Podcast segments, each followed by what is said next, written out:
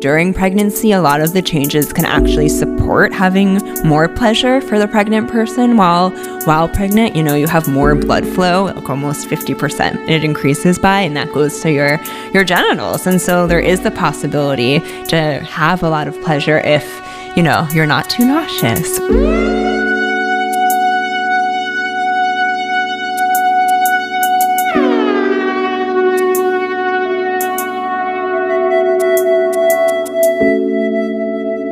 Welcome to LoveLink, your guide to love and sex in all forms. We're your hosts, Sina Simon and Simone Humphrey.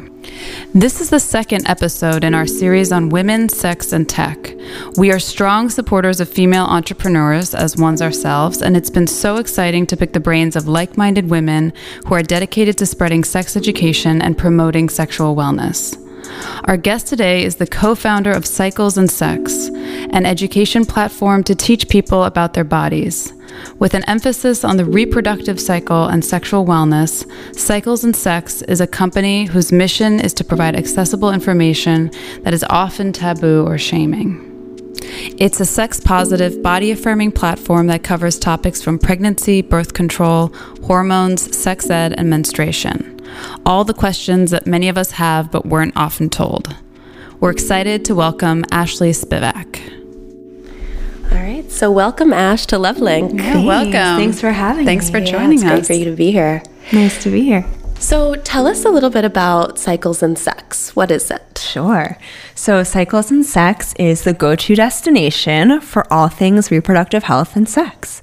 So, right now, we really use Instagram as our main platform for educational content, and we really aim to highlight the interconnectedness between menstrual, hormonal, reproductive, and sexual health and pleasure.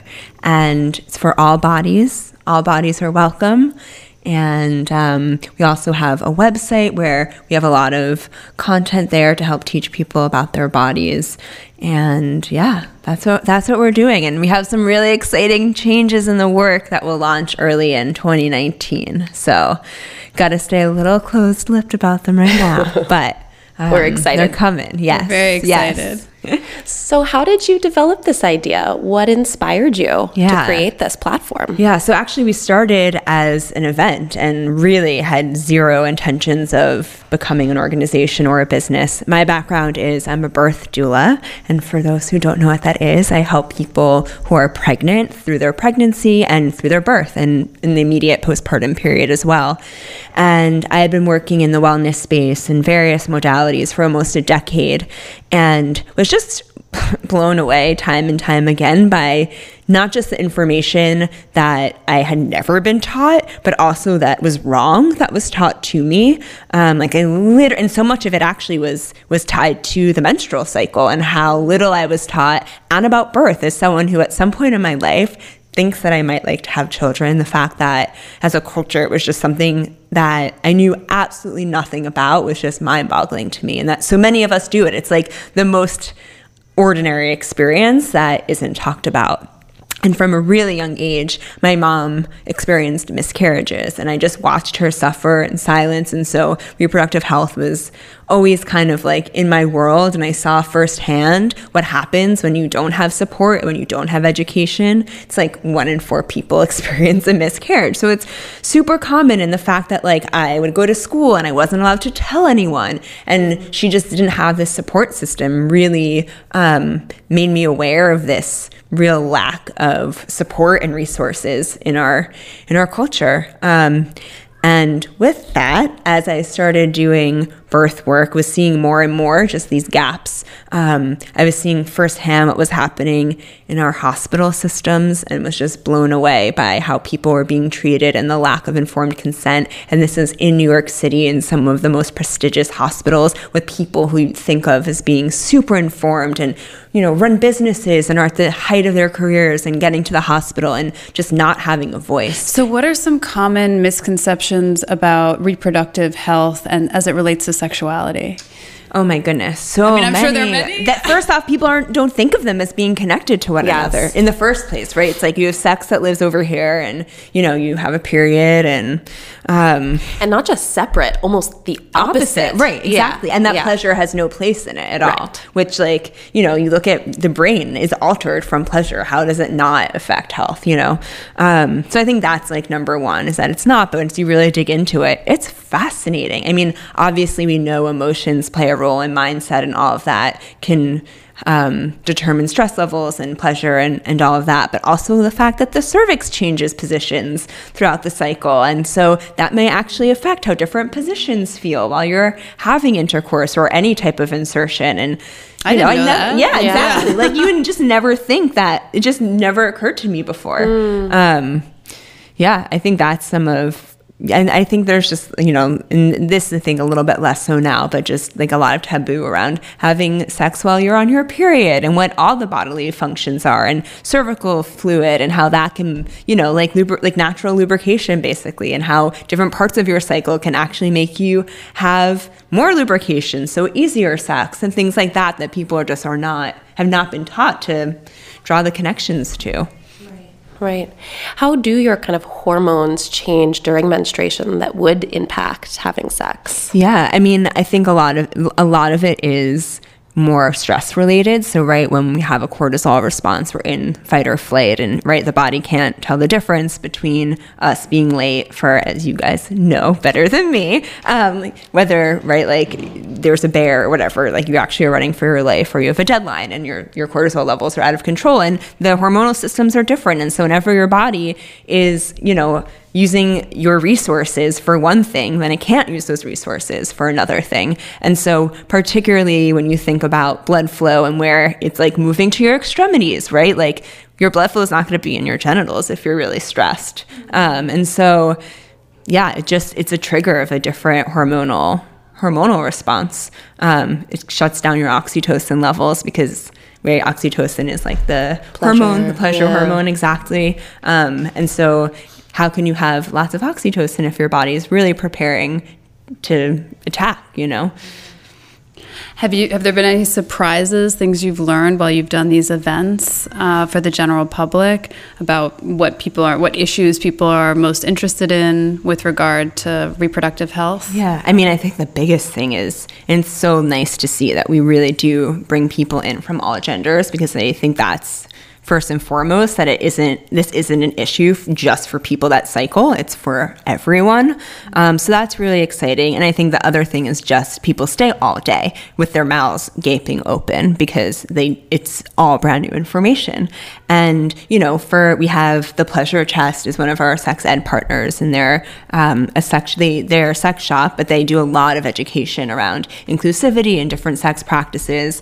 And they this I love telling this story because I think it just really goes to show you. They so they have their own room at our events and they do sex ed all day. And all of a sudden we were like walking and this was in LA and I see like our side the side room is overflowing with people. I was like, what is happening in there? And it turned out that it was a workshop on deep throating, which is like, right? So it's like these things that like, and you look Yeah. around and it's like you're not in a seedy sex shop and it's like your friend that's sitting next to you and like the guy at the coffee shop who's like, ears are perked and everyone's like, you know, eyes wide because none of us have been taught this stuff before. It's not talked about. No. Right. Yeah. Or at least in a way that feels accessible, that Totally. not that doesn't feel seedy, that doesn't feel gross. It's like in the Yeah. language that you understand Yes. that makes you Yes. excited about the possibility instead of afraid or unsure or so yeah so that and then i'd say digitally a lot of the questions we get are around birth control and the cycle and problems within the cycle a lot of fertility stuff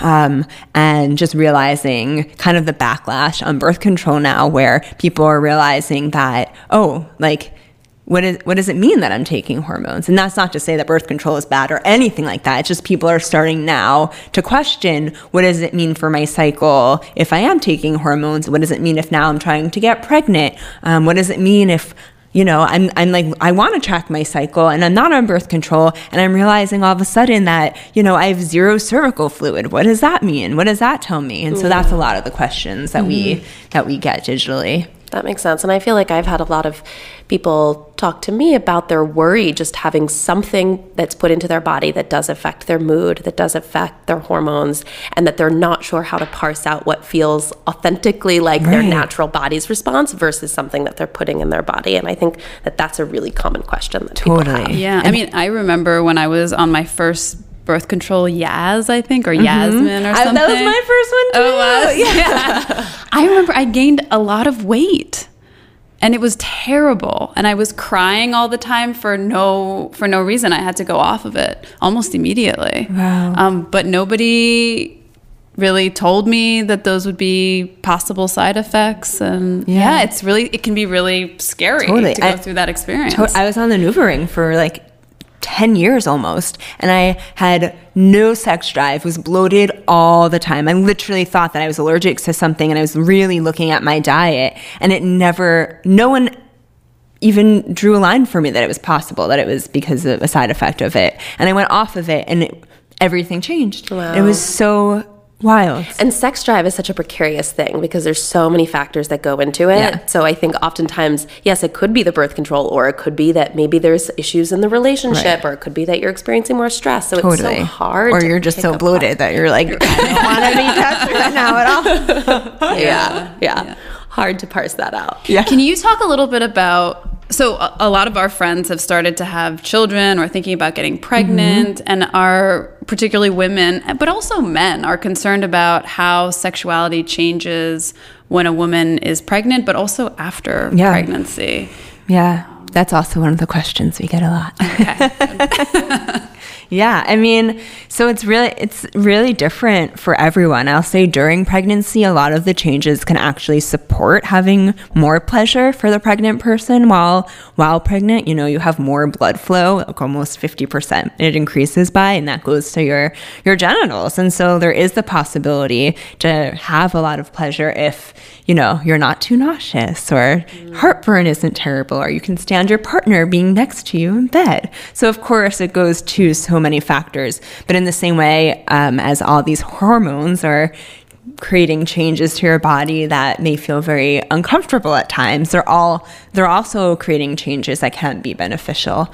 Um, and then postpartum man that's so it again is is really individual. But i think the biggest thing that people need to remember it's not it's it's not just that you've given birth and like a human being has passed through your pelvic floor and your bones, but also that your organs have shifted for the last 10 months and your uterus has grown to the size of a watermelon and then will return back to the size of about like a peach, you know, or a pear. I mean, not a pear, uh, what's the other one? A plum. Um, um, I think that's a Joanna Newsom song, Peach Plum Pear. um, so yeah, so it's really all it's all of these changes, and you know, people. One of the concerns we hear a lot about is the vagina getting stretched out, and the vagina actually, it, the, the body changes for sure. Um, and just and, and, it's, it's a relearning almost because your body is different the vagina does stretch. It is possible for it to it, it's not going to be like saggy vagina forever. Like it's totally possible to get toned back to the vagina 100% but you, pelvic floor therapy is really important and our country doesn't support it. You really have to go out of your way to get pelvic support What is pelvic that? floor Yeah. support. Yeah. so your pelvic floor is all of the muscles and tissue that surround the pelvis. So when you hear of have you heard of an episiotomy so that's when they cut the perineal. So the perineal area is between the anus and the vagina, and they don't do this ah. any. They don't do it anymore unless, for the most part, Thank God. it's an outdated practice. But they used to cut the area to have more room for baby to come down. Now they don't do it so much anymore, but it is common to tear a little bit naturally while you're pushing the baby out. Um, and so that's part of the pelvic floor. And the pelvic floor is responsible for orgasm, for keeping your organs in place, for going to the bathroom, for everything. Um, so in addition to being that perineal area, it's all the, the muscles kind of contained around around the pelvis. And so it gets stretched out because there's a lot of weight there that it's not used to having. And then your cervix is opening and passing a human being through outside of it. So there definitely is some rehab that needs to happen um, for some people more than others. And, you know, the cervix doesn't ever return back to its original size or shape. Um, the cervix is internal, so that doesn't affect how you have sex. But it's just to remember that real changes have happened and it doesn't mean that your sex life is going to be worse at all. I know plenty of people who actually have much better sex after pregnancy or after mm. giving birth. Why do you um, think that is?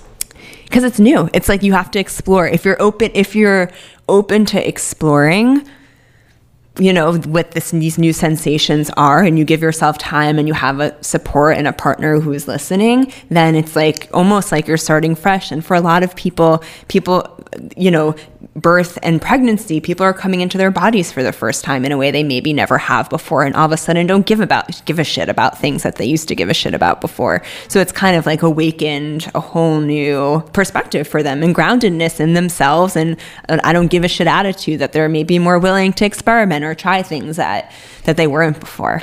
And ideally, um, the baby can be a real bond between you and the partner. Totally, yeah. totally. and it is. It's sensual, like it is. It, it's oxytocin is the hormone you know that makes you orgasm. It's also what con- makes you contract and have your baby. It's also how what makes you contract during your period. You know, so it really is part of the whole the whole cycle. But again, then there's there is it's a personal thing. So there's definitely you know for people where it's really hard and their bodies have really changed and you know they you, they just need a little bit more rehab and emphasizing that rehab and taking care of yourself also during that period. That's super important and just being patient and communicative.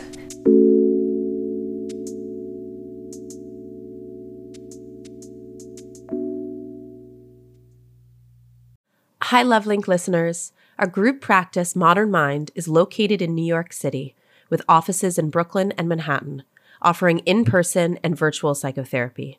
We provide individual, couples, and group therapy, as well as ketamine assisted psychotherapy in conjunction with a psychiatry prescriber. Therapy is a powerful experience that can transform your life and help you live it to its full potential. We're here to help take you where you want to go. To find out more about our practice, visit www.modernmind.co or email info at modernmind.co to be connected with one of our therapists. So it seems like countering the stigma of desexualization around pregnancy totally. and postpartum. Totally. That you have to really kind of break through that barrier and not see yourself as this desexualized being. Mm-hmm. Right. Mm-hmm. Exactly. It's very reassuring um, because there's so much fear out there totally. around what postpartum is going to be like and what sex will be like. And, and if we were told that it could be a more pleasurable experience to have sex after a baby, like there'd be more babies there. I guess that's true too. Yeah. It's interesting you talk about, you know, the, the, the period cycle, but there's also the cycle of of life like a woman going through different cycles and men i guess too yeah. in their you know 24 hour cycle the 24 hour cycle but then also developmental phases developmental, of life yeah, yeah, being in you know your 50s as a woman is different than in your 40s do yeah. you address that on yeah I, I mean so a lot of what we focus on now so our, our main demographic right now is are millennials. So we're a little bit younger, but okay. we're really excited as we grow and expand, and definitely in our new content and new platform coming out soon. Um, we'll definitely dip into that because that's also a huge need, and people are going into premenopause earlier than they were before. And in addition to like, so that's like a whole other oh, shift. Oh, really? And with that too, it's for themselves, but it's also in their kids. Like all of a sudden, they have teenagers in that age too. Um, you know know, where they don't know how to talk to them because another thing that we weren't taught. And so we're excited to kind to dip into that as well. What what's the premenopause phase? So, I mean, it, it's basically your so you're maybe you haven't stopped getting your cycle completely, but it's sort of starting to wonk. You know, it's getting a little wonky. It's no, if it was regular to begin with, not so much anymore. Your hormone, just in general, basically your hormones are starting to decline. Um, and that's happening earlier? Yeah, it's happening a bit earlier for people. Mm. Are there any reasons why? I think, you know, I think it's one of those same things why people like little girls are getting their periods earlier. You know, I don't know that there's like, yeah, I don't know that there's yeah. like an exact science to it, but mm-hmm. you know, exposure my, to more chemicals. Ex- exactly, it's kind of a mix yeah. of, of, all the above. Hmm. It also makes me think about women, uh, especially millennials and young adults who want to have children later, Yeah. but are also getting these premenopausal phases earlier. And so that window is kind of getting smaller. Yeah. What kind of events do you hold for Cycles and Sex? Yeah. So, like I said, we, we actually started with events before we had a digital platform of any kind. And it was really the idea of bringing, you know, it was when Thinx first came out was in the it was like in the subway of New York City and so it was awesome seeing people in business suits kind of passing through the turnstiles and like having to stare at period items and so it was it was all of a sudden we were starting to see like some innovation in this space which we never had before which was really exciting and Kiran Gandhi had just run the marathon so periods were in the news a bit and things were starting to percolate but like I was saying before it still felt like there was no connection to it and so we really just wanted to bring all the people doing this amazing work together under the same roof and giving everyone else like our community one place to go where they can learn it all and get full support. So it wasn't just information but then also the people that could help them and the products or tools that can help them as well.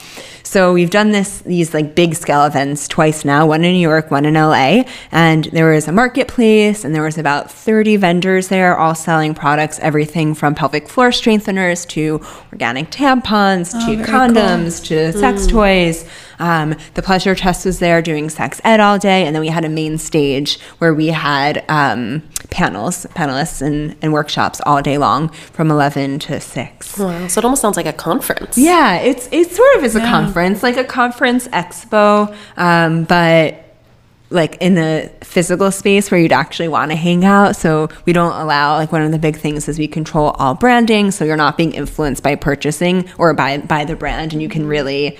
Um, we wanted to inspire people to actually have conversations and ask why these things were important or what they can do to be helpful. So the feel of it is a little different than than an expo, but but yeah, or a conference. But that's that. Yeah, general generally speaking. Are there any uh, products you would recommend? Any favorites that you have that you featured there? Yeah. Oh my gosh, so many. Um, well, pretty soon you'll be able to find a collection of all of them on our website in early 2019. So I'll keep it. I'll keep it there. But it is exciting. I mean, I think just like the whole world of at-home test taking now is really fascinating. Everything from like your microbiome to your sperm count to it's it's yeah, it's super super cool.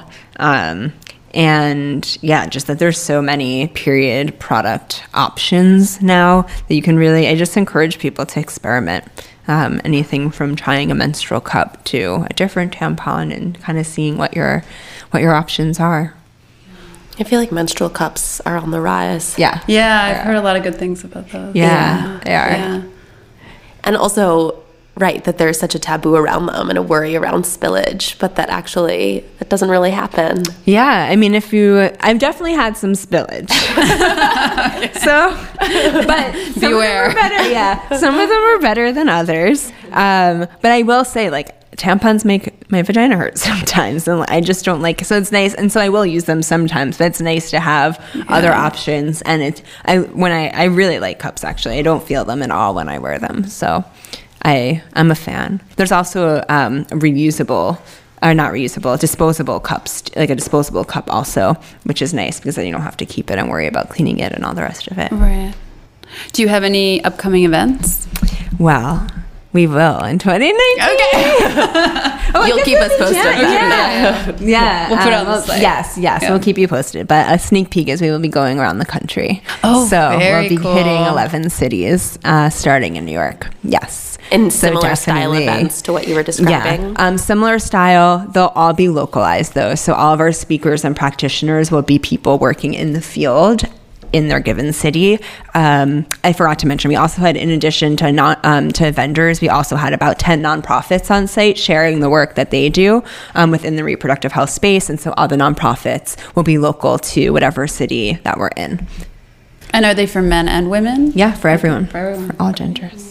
Yeah. So you clearly started this company with a lot of background and knowledge already. I'm wondering, I mean, since working with so many different people and practitioners and different experts, is there something that you've just been really surprised about or something that you've learned in this process of starting Cycles and Sex? Yeah. Um, well, I mean, this is the biggest thing that that blew me away. That I mean, this was what brought me on the journey of starting to make cycles and sex. So it's been a while now. But I one of the biggest fallacies that I'm still like, are you effing kidding me? Is I was really led to believe that you can get pregnant at any time. So like if sperm came I mean, like I knew that sperm had to enter your body, but based and, and, I just thought that anytime sperm entered your body or like near your body, that I would need to freak out. And I was, it was really stressful for a really long time, and no idea that it's actually like seven days of the entire month that you're actually fertile. That to me was like the biggest nugget of information where I was like, I literally spent a decade being so stressed out, like,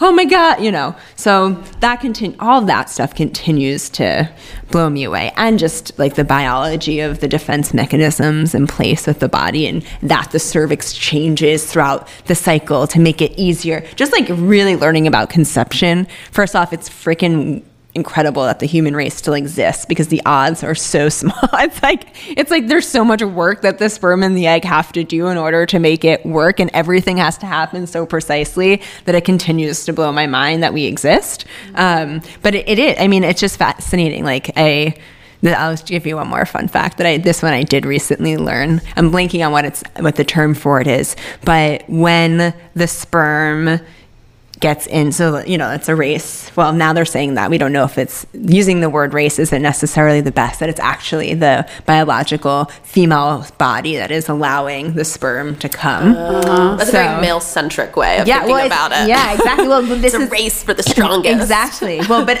but it is like it has to be in the right like fertile fluid in order to make it that the, you know, bio, you know, so uh, that the ovulator needs to produce in order. So, but so when the sperm penetrates the like outer lining of the egg, the egg like like creates an outer um, I don't I don't actually know like what the um, terminology is, but it creates like an outer wall so that no other sperm can get in. It's like in, and then the the egg has like a protective layer so that it protects against double two sperms entering. I always thought that was so cool. Yeah. It's like it's yeah. amazing that our bodies do this all on our own without any of our own kind of cognition or yeah. awareness. Yeah, totally. Yeah, and that we're constantly preparing. I mean, as a oh, woman, yeah. that we're always every single day yeah. preparing in some way. Totally to have yeah, a child. And then it just keeps going. yeah, that's it. All the time. Our one purpose. Your one exactly. yeah. Very cool. Um, well, I'm sure people will be excited to learn lots of cool facts and dispel lots of assumptions on on your website. Yeah, yeah. yeah. And if you shameless plug, if you sign up uh, on cyclesandsex.com or through uh, our Instagram at Cycles and Sex, um, then you can stay in the loop of all the exciting things to come as they happen. So very cool. Well, we're very excited. We are very yeah. excited to see what you have in store for 2019. Yeah. thanks, thanks, so much. Yeah, yeah thank thanks for joining so us. Thanks for having me. This is great.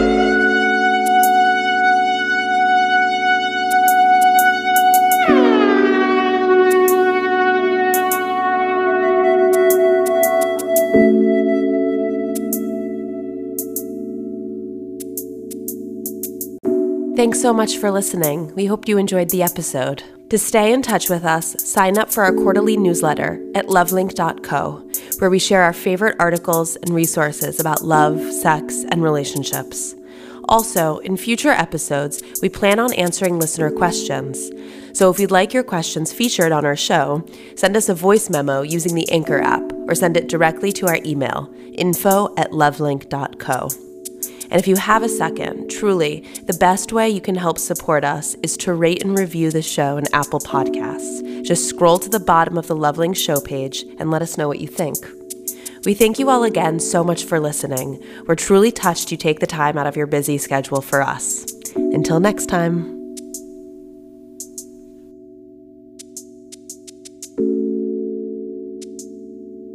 Mm-hmm.